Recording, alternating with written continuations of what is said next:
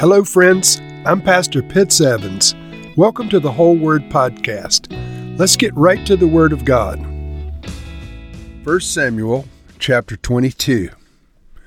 David left Gath and escaped to the cave of Adullam. When his brothers and his father's household heard about it, they went down there to him. All those who were in distress, or in debt, or discontented gathered about him, and he became their commander. About four hundred men were with him. From there, David went to Mizpah in Moab, and said to the king of Moab, Would you let my father and mother come and stay with you until I learn what God will do for me?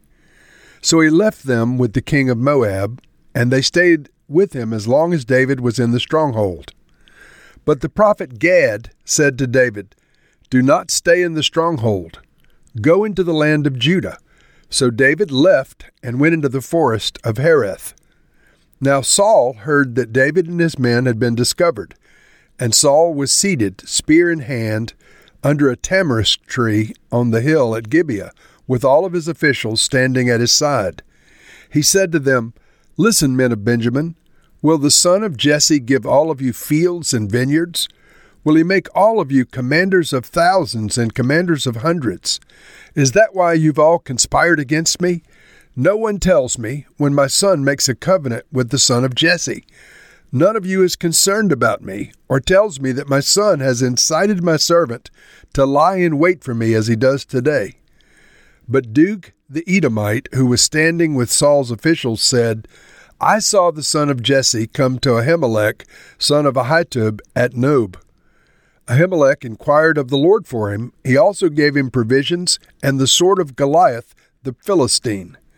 Then the king sent for the priest Ahimelech, son of Ahitub, and all the men of his family who were the priests at Nob, and they all came to the king. Saul said, Listen now, son of Ahitub. Yes, my lord, he answered. Saul said to him, Why have you conspired against me, you and the son of Jesse, giving him bread and a sword and inquiring of God for him, so that he has rebelled against me and lies in wait for me as he does today? Ahimelech answered the king, Who of all your servants is as loyal as David, the king's son in law, captain of your bodyguard, and highly respected in your household? Was that day the first time I inquired of God for him? Of course not. Let not the king accuse your servant or any of his father's family, for your servant knows nothing at all about this whole affair. But the king said, You will surely die, Ahimelech, you and your whole family. Then the king ordered the guards at his side, Turn and kill the priests of the Lord, because they too have sided with David. They knew he was fleeing, yet they did not tell me. But the king's officials were unwilling to raise a hand to strike the priests of the Lord. The king then ordered Doeg, You turn and strike down the priests. So Doeg the Edomite turned and struck them down. That day he killed eighty five men who wore the linen ephod. He also put to the sword Nob, the town of the priests, with all of its men, women, children, and infants, and its cattle, donkeys, and sheep. But one son of Ahimelech, the son of Ahitub, named Abiathar, escaped and fled to join David. He told David that Saul had killed the priests of the Lord. Then David said to Abiathar, That day when Doeg the Edomite was there, I knew he would be sure to tell Saul. I'm responsible for the death of your whole family. Stay with me, don't be afraid. The man who wants to kill you is trying to kill me too. You'll be safe with me. And so, friends, once again, Saul adds another crime to his long list against the Lord, another sin, and this time it is a huge sin issue. But we start out, David uh, had left Gath. He goes to a cave called the Cave of Adullam and his brothers and his father's household hear about it and they go to join him. Now, this is really a, a good turn of events. You remember that his brothers were jealous and they said bad things about him uh, when he came out to stand against Goliath. And, uh, you know, they had been skipped over for the anointing as kings. But here, the family's reconciled, and his brothers and his father and his mom comes with them, and they're all reconciled to David at this cave in, in hiding, cave of Adullam. And it says in verse 2 All those who were in distress or in debt or discontented gathered about David, and he became their commander.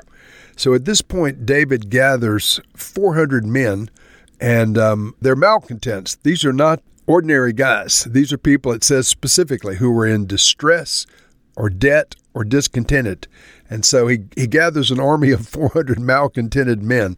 What a way to start, but that's what he did. And then Saul raises um, questions back with all of his advisors and says, You know, David's trying to kill me. Why won't any of you tell me what's going on with David?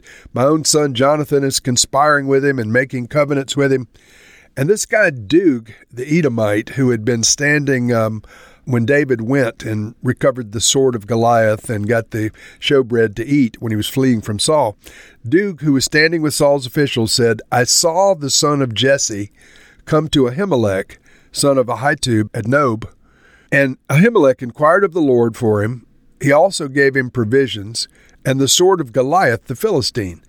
Then the king sent for Ahimelech and um, all the men of his family who were priests at Nob. So they came to, to King Saul, and Saul questioned them. And of course, um, Ahimelech said, You know, I didn't do anything wrong. I didn't know David was escaping. He's the captain of your bodyguard. I've inquired of the Lord for him before. You know, he's been a court official. I did what I always do. And uh, the king was outraged. He ordered that Ahimelech and all of his family be struck down. And nobody in Saul's uh, leadership team wanted to do it. They recognized that these were priests of Yahweh. They were not priests of Saul, they were priests of Yahweh and as such, they were under the protection of the Almighty. But Saul kept on until Doeg agreed to strike down the priest. So this Doeg the Edomite, um, he's he's not a Jew by birth. He's a uh, born in Edom. He turns and strikes down 85 priests. And if that were not enough, he goes back to the town of the priest, to Nob, and with however many men he took with him, we don't know, he struck down every man, woman, child, infant, and all of the all of the livestock in the town. So this was a tremendous assault on the Lord's priest. And as such, it was an attack on God himself. And so one son of Ahimelech named Abiathar escaped and fled to join David. Now, this Abiathar is going to become prominent in the life of David. And so he told David that Saul had killed the priest of the Lord. And unlike Saul, who took no responsibility for anything, remember, he was always making excuses to Samuel and others about uh, the fact that other people made him do it, essentially. David says, I'm responsible for the death of these priests and for your whole family. And so David takes responsibility. It's indicative of his character. Uh, the comparison and contrast with Saul's character is inescapable. And he, he offers um, sanctuary for this Abiathar. He says, Stay with me because uh, this man Saul, who wants to kill you, is trying to kill me as well. Stay with me. And so, Lord, we recognize that um, uh, these outcasts, uh, these 400 men, this outcast army gathered around David, he became their commander. And Lord, um, out of these 400, we assume would come the mighty men of David the mighty um, battle hardened army that would stick with David through the rest of his life. Lord, they didn't look like much at the beginning, but you shaped them into a mighty army. God, um, many of us have come to the kingdom not as soldiers or warriors. Many of us have been like um, these men in distress or in debt or discontented. But Lord, we've now gathered around you, the captain of the host, and we ask you, Lord, to shape us into a mighty spiritual army to do your will in the earth. Lead us, Captain of the host, Jesus. We pray this in your name. Amen.